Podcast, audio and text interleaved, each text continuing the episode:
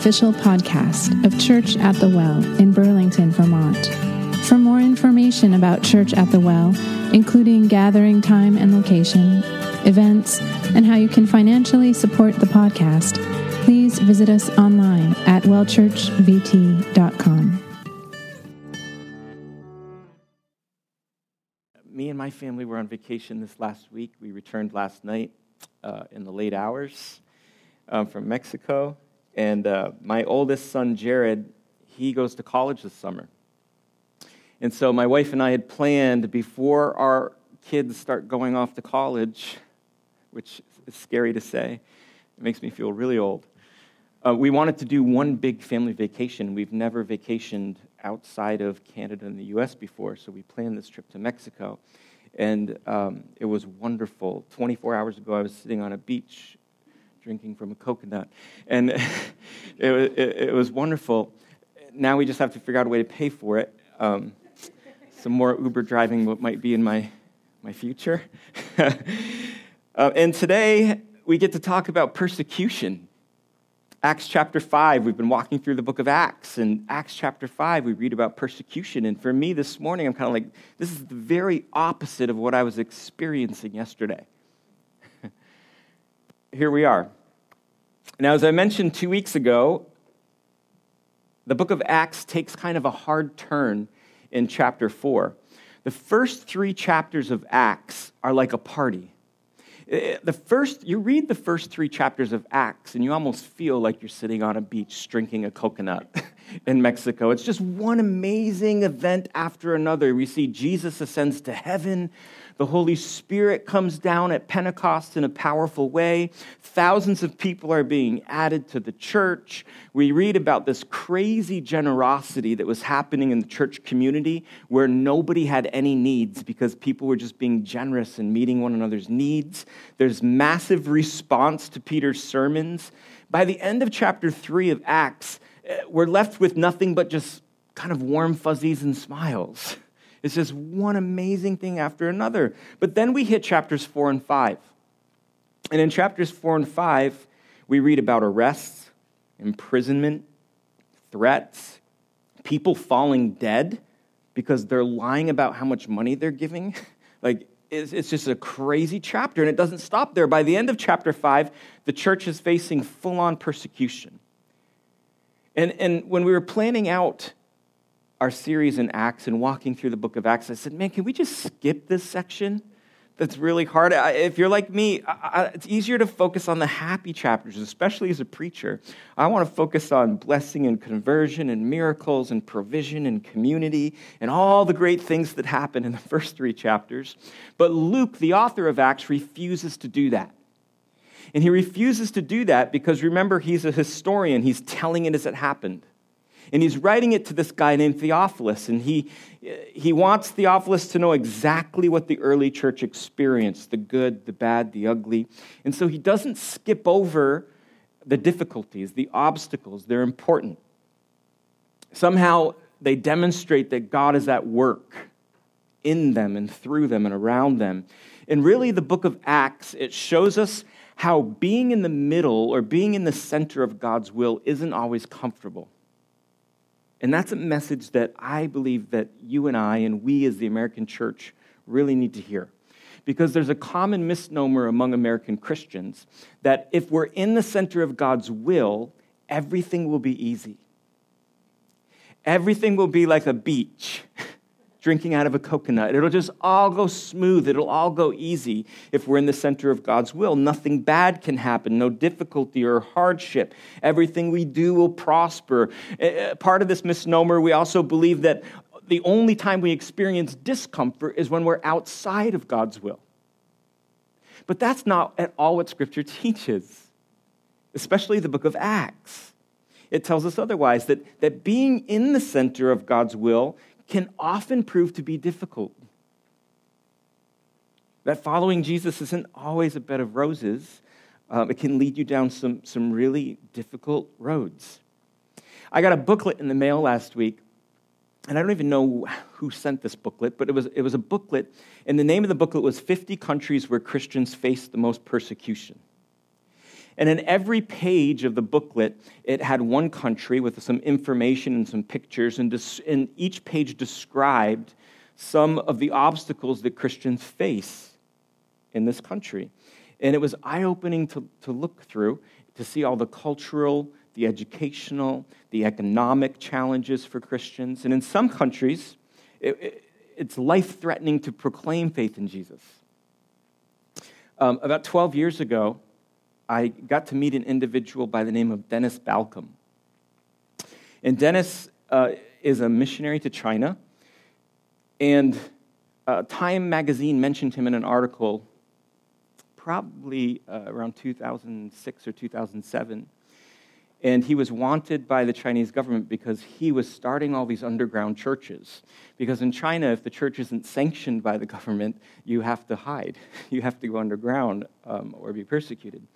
And, and in this article of Time magazine, uh, the Chinese government uh, credited him. I wouldn't really use the word credit, it's not a good word for, for what, what they were giving him credit for, for 3 million conversions in China.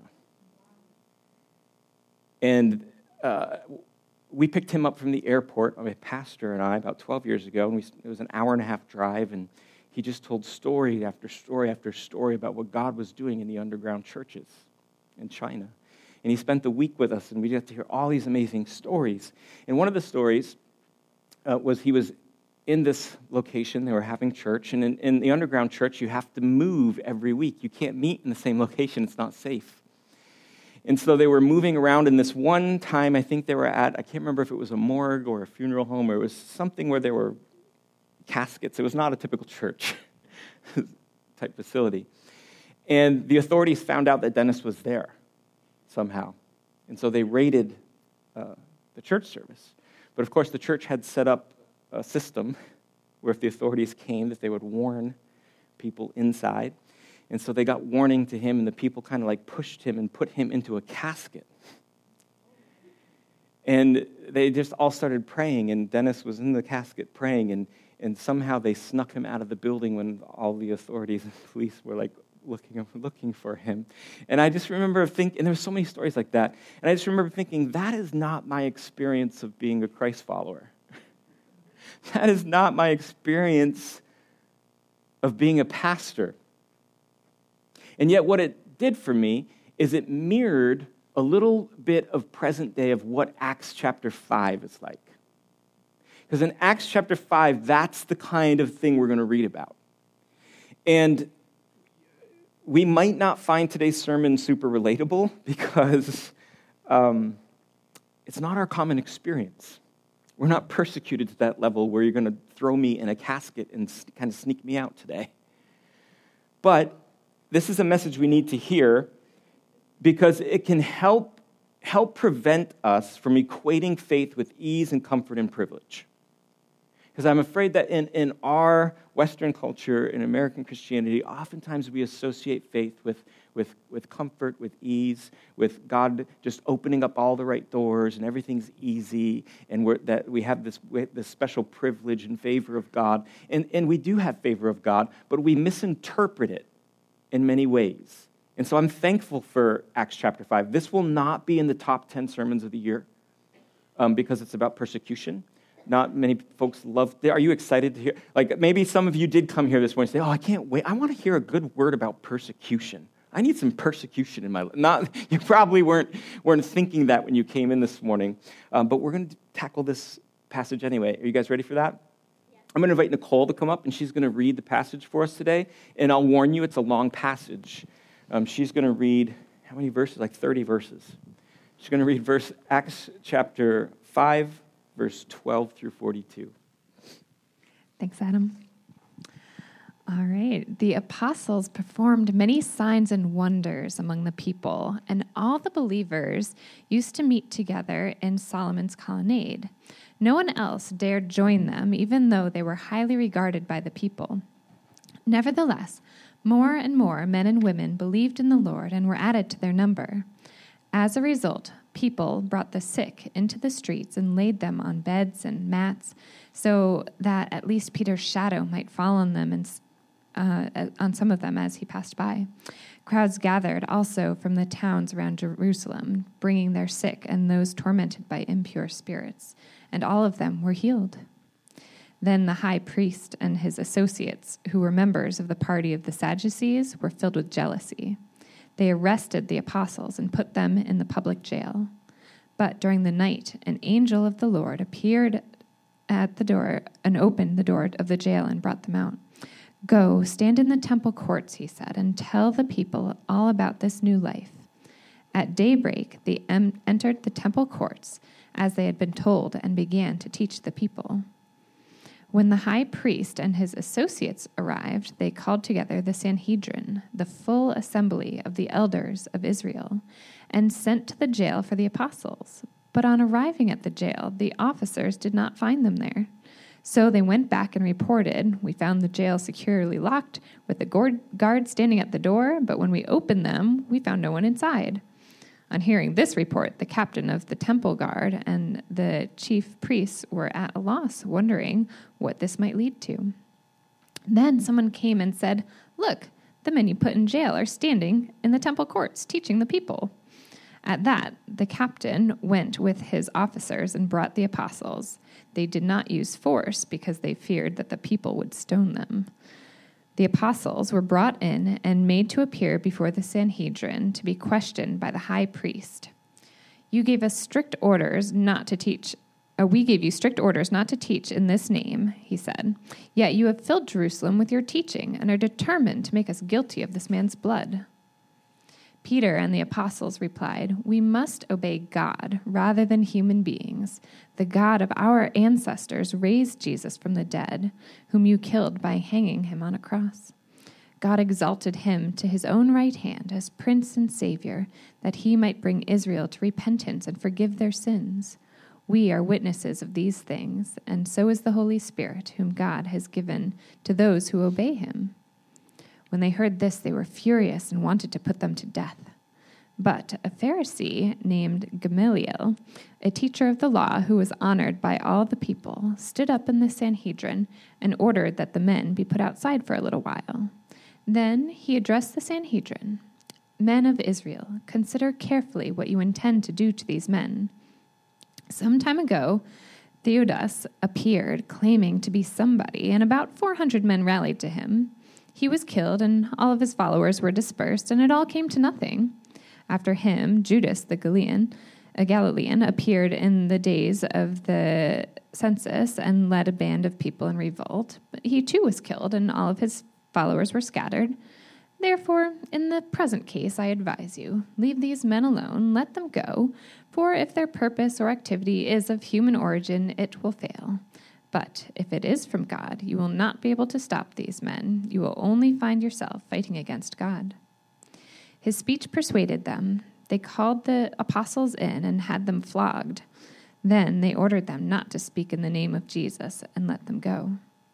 The apostles left the Sanhedrin rejoicing because they had been counted worthy of suffering disgrace for the name. Day after day, in the temple courts and from house to house, they never stopped teaching and proclaiming the good news that Jesus is the Messiah. So, the first several verses of this very kind of lengthy passage that Nicole just read tell us that God's Spirit is continuing to move through the apostles. There's all kinds of healings and signs and wonders. And it says this they're meeting together regularly at a place called Solomon's Porch or Solomon's Colonnade, which is part of the temple courts. Uh, they didn't have a church building to meet in, so that's where they're meeting. And it took a lot of courage to meet there because this is the same place that they were arrested earlier for preaching about Jesus in chapter 4, but they just continue to meet there. And the first few verses give us a glimpse of some of the tension that existed among the early church community. That even though the apostles were highly regarded and respected, it says that some people were afraid to join their ranks, to join them, perhaps because. Uh, they feared incarceration. Perhaps they feared kind of what happened to Ananias and Sapphira in the beginning of chapter 5. We're not sure. Uh, but some were afraid. Others, though, it tells us, many others were coming to faith in Jesus and being added to the church. And so Luke kind of take, makes it a point in chapter 5 to stress what's happening here in the community, to stress the great power that's working through the apostles and specifically Peter. It says even his shadow uh, was healing people. And it, and it also suggests that the, the news of these miracles was traveling fast, at a fast speed. People were coming from all over the place, and Luke tells us all of them were healed. And, and then we come to verse 17. Verse 17 says this Then the high priest and all his associates, who were members of the party of the Sadducees, were filled with jealousy. They arrested the apostles and put them in the public jail. So, once again, we see the religious leaders showing their true colors, that their primary concern was to protect their own self interests they wanted to protect their religious structures and systems. They were afraid of losing the hearts and the minds of the people. Now, Peter and John and the apostles are gathering these large crowds, and they're jealous. Never mind that people are getting healed. Never mind that, that people are coming to God and receiving forgiveness through Jesus. The only thing the religious leaders are caring about was maintaining the status quo protecting their religious institutions and structures. And so, what do they do? They have the apostles arrested. But this time, they don't just arrest Peter and John like they did the previous chapter, they arrest all the apostles. In verse 19 says this But during the night, an angel of the Lord opened the doors of the jail and brought them out. Go stand in the temple courts, he said, and tell the people all about this new life at daybreak, they entered the temple courts as they had been told and began to teach the people. Now, this is the first time in the book of Acts where we see a miraculous rescue by an angel. We'll see it again in this book. But what's weird about this rescue is that Luke doesn't provide much detail or fanfare. He just simply states an angel opened the doors and brought them out. I want to know more about like the stuff. Like how did that happen? How did that unfold? But Luke Luke doesn't care about that. He's more focused on the message that the angel gives them. Because this angel is delivering this divine message to these apostles. And here's what he says Go back to the temple courts, the same place where you were just arrested. Go back there and keep doing what you're doing. Talk about the new life that comes through Jesus. So what happens is the next morning, the high priest wake up, the high priest wakes up and he, he and the other ruling officials arrive to work that day, and they send for the apostles. They say, Go get them. Maybe they've learned their lesson. They've been in jail for the night. Bring them before the Sanhedrin, which was the council of about 70 uh, leaders. And when they go to get the apostles out of their jail cells, they find that they're not there. And they're left wondering what happened. And there's quite a bit of panic, quite a bit of alarm. Uh, they're wondering how they could have escaped. Uh, maybe perhaps the apostles found sympathizers in the ranks of the temple police. They're, not, they're, they're panicking. How did this happen? How did they get out? And then an officer enters the council and said, Hey, we found them. They're right back in the temple courts where we arrested them, and they're at it again. They're preaching and teaching again about Jesus. And so the captain, it says, of the temple police takes a, a troop with him and he goes to peaceably rearrest them. And it's not because he cares about peace, it's because he's afraid the crowd will stone him. And so, what we find is this huge shift now that's happening in the passage where the religious leaders are now on the defensive, not the apostles. That there's a crowd of people listening to them teach and preach about Jesus, and that the, the religious leaders and the temple police are kind of like quietly going to just kind of like stop it, but they're going to peacefully arrest them because they were afraid of being stoned. And it's getting quite comical now because uh, the tables have turned and the religious authorities are looking more incompetent by the second, right? They just arrested these guys in chapter 4. They arrested them all again in chapter 5, and they just keep coming back. They just keep coming to teach in the temple courts. Verse 27, look at this. The apostles were brought in and made to appear before the Sanhedrin to be questioned by the high priest. We gave you strict orders not to teach in this name, he said. Yet you you have filled Jerusalem with your teaching and are determined to make us guilty of this man's blood. Speaking, of course, of Jesus. Peter and the other apostles replied, We must obey God rather than human beings. And then he launches into a sermon because Peter never misses a chance to preach. He says, The God of our ancestors raised Jesus from the dead, whom you killed by hanging on a cross. He also doesn't hold back any punches. But God exalted him to his own right hand as prince and savior, that he might bring Israel to repentance and forgive their sins. We are witnesses of these things, and so is the Holy Spirit, whom God has given to those who obey him. And so there's two parts to the apostles' response here defiance and awareness. They're, at first, they're defiant. They, they've been told not to preach in Jesus' name, but they tell them, We have to obey God over you. We respect your authority. We respect your position. You can do to us as you will. Uh, there won't be violent resistance from us, but we won't stop preaching about Jesus. In fact, Peter just uses this opportunity to preach to them. He says, You are the ones who killed Jesus, but he even forgive you. He, he, talks about Jesus being Prince and Savior. And the second part of their response is awareness. They communicate that they're, that they're not doing this alone, that God has given them the Holy Spirit because they've been obedient. And so the Holy Spirit is doing this work with them, and their defiance was, in fact, godly. And the Sadducean leaders were so furious that they considered um, executing them. But they couldn't do that without permission from the whole council. And part of the council is composed of, of of Pharisees, Pharisaic council members. The Sanhedrin, uh, as I mentioned, com- was comprised of a council of 70, and it was mostly comprised of Sadducees and Pharisees. And while the Pharisees were the minority party at the time, they commanded more public respect.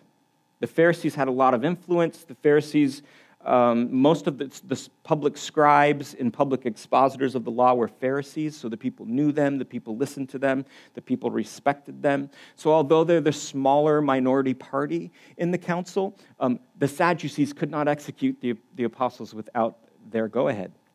And it's here where their surprising figure emerges and intervenes by the name of Gamaliel, and he's a Pharisee.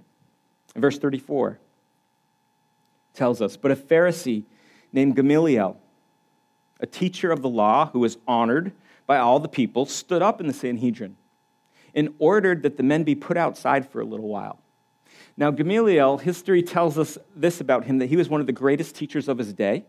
Uh, according to tradition, at one time he was the head teacher of the school of Hillel.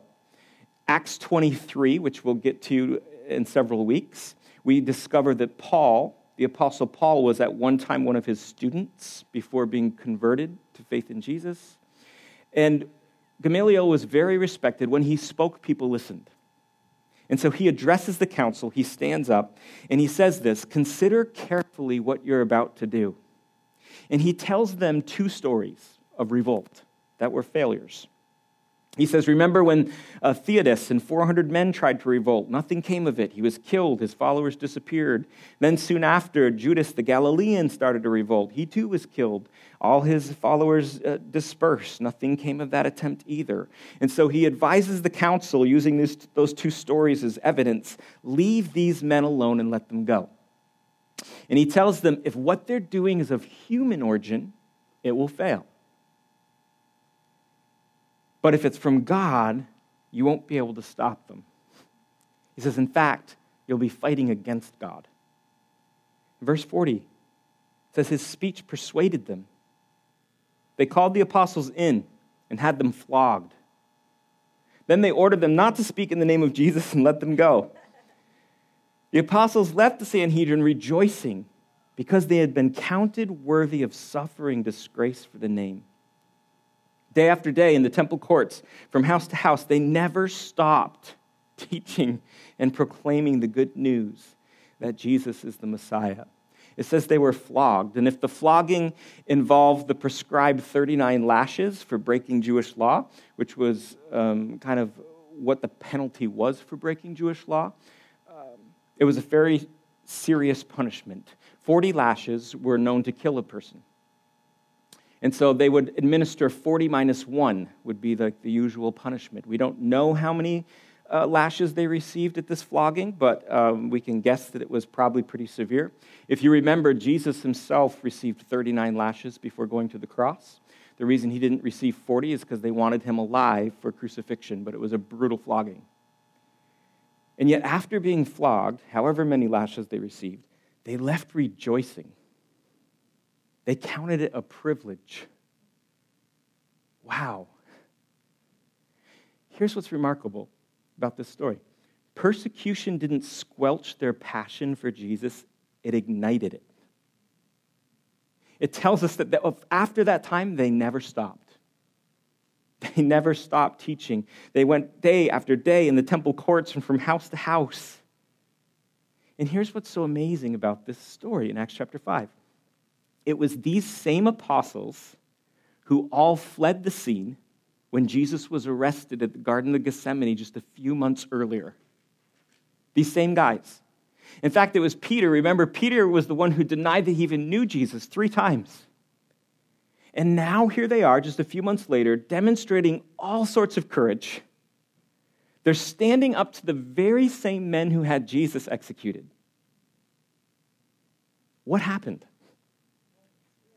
Well, for one, yeah, for one, they were filled with the Holy Spirit in Acts chapter 2. And somewhere along the way, they decided to trade in a life of security for a life of significance. Somewhere along the way, after being filled with the Spirit, they said, Enough of this living to be secure.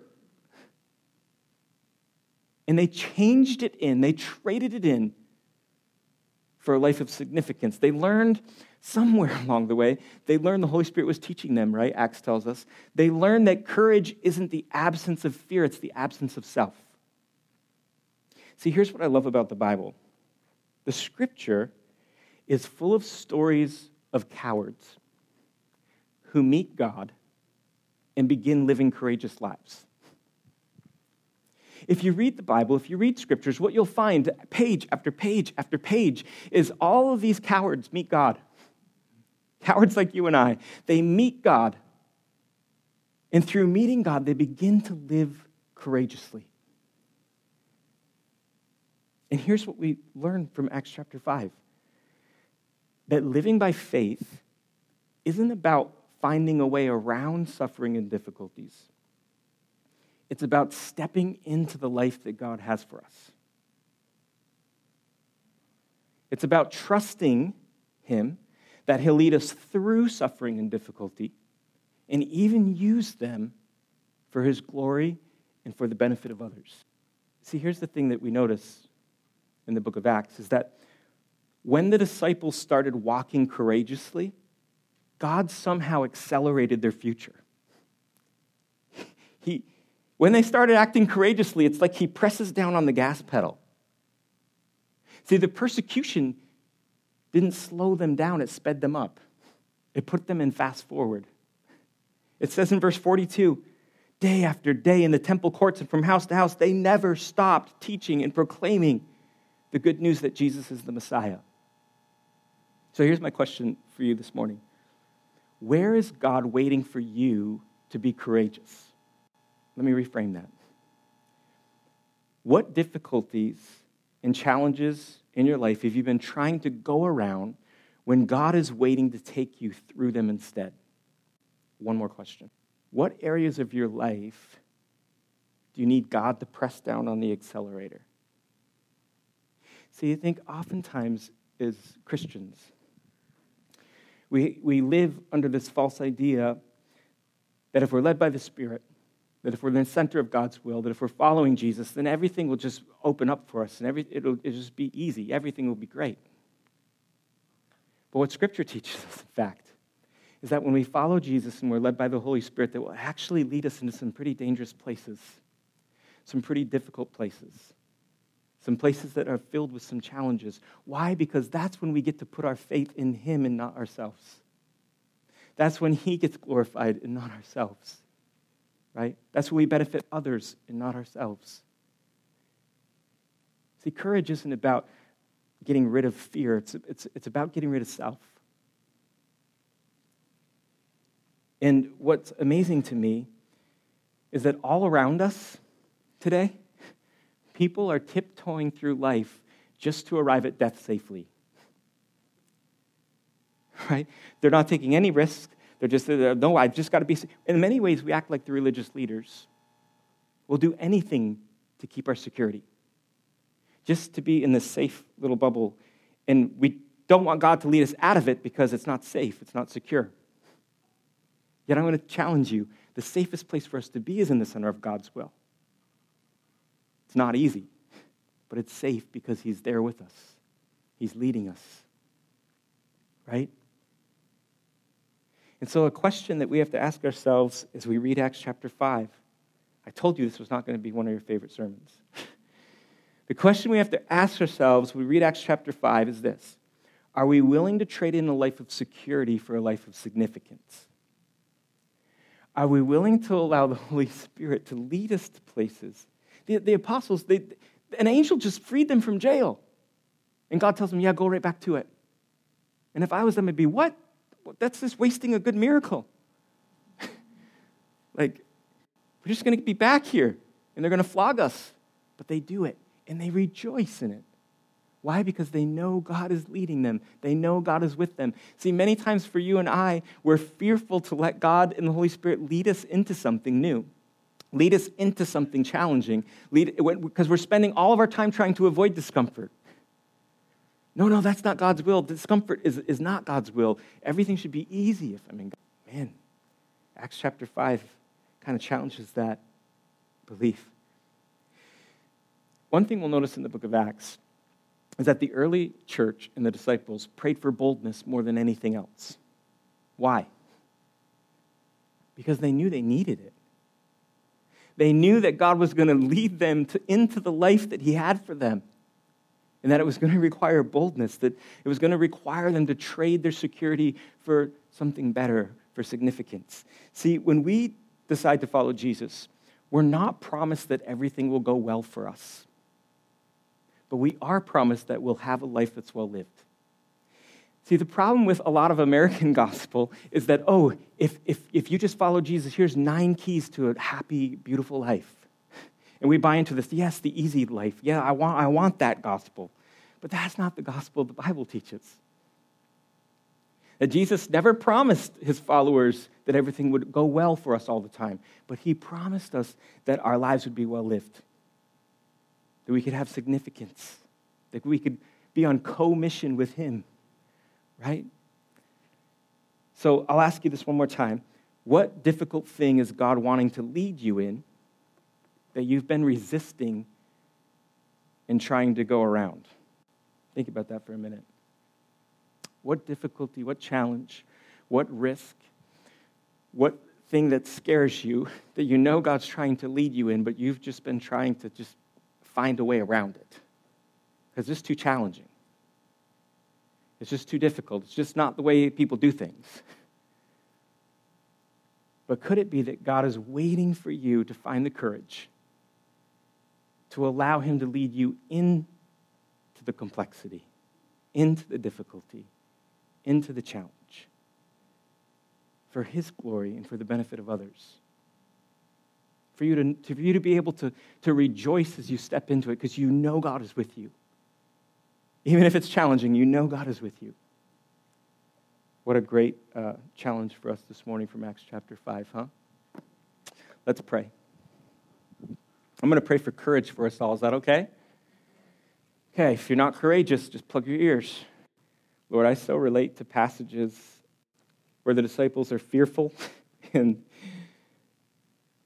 they're unsure and they're insecure, and yet somehow you manage to transform them and change them. And God, I relate to that because I'm that way too. I'm sure many of my friends here are that way too, where we lack the courage to allow you to lead us into the life you have for us. And we spend so much energy trying to avoid it and go around it and try to way to navigate around it. And then we spiritualize it away, saying, oh, no, no, that's too hard to be God's will. But Lord, we read a passage like this in Acts chapter 5, and we can't justify that thinking or belief system. God, for many of us in this room, you're waiting for us to find the courage to step into the life you have for us, to face the difficulty, the challenge, the hardship, but Lord, we need to go there because that's where you are. So would you fill our hearts with courage? God, we pray for boldness like the disciples because we need it. Lord, I pray for my friends who are going through challenges right now, difficulties right now, and they, they feel as though they're outside of your will. God, would you just comfort them? Let them know you're with them. Let them know that you're leading them. And God, I pray for my friends who need to be challenged and who need some discomfort in their lives. God, that you would bring spiritual agitation to our lives. God, that we would move into where you're leading us. Thank you for, for Acts chapter 5. Um, God, we, that's not our common experience. That's not what following Jesus looks like for us. Um, Lord, there's a lot of principles and truths in there that we can learn, um, we can adopt. And so, God, we ask that you help us with that. I pray for all my friends here this morning that you would fill our hearts with courage. God, something that, that you've done time and time again. And we believe you still do it. So, God, would you do that for us? We'll give you all the praise, all the glory belongs to you, God. May it glorify you, may it be a benefit to others. And we ask this in your Son, Jesus' name. Amen. Let's stand together and worship. For listening to our podcast. Church at the Well is a community reintroducing Jesus in Vermont through worship, service, creativity, and community.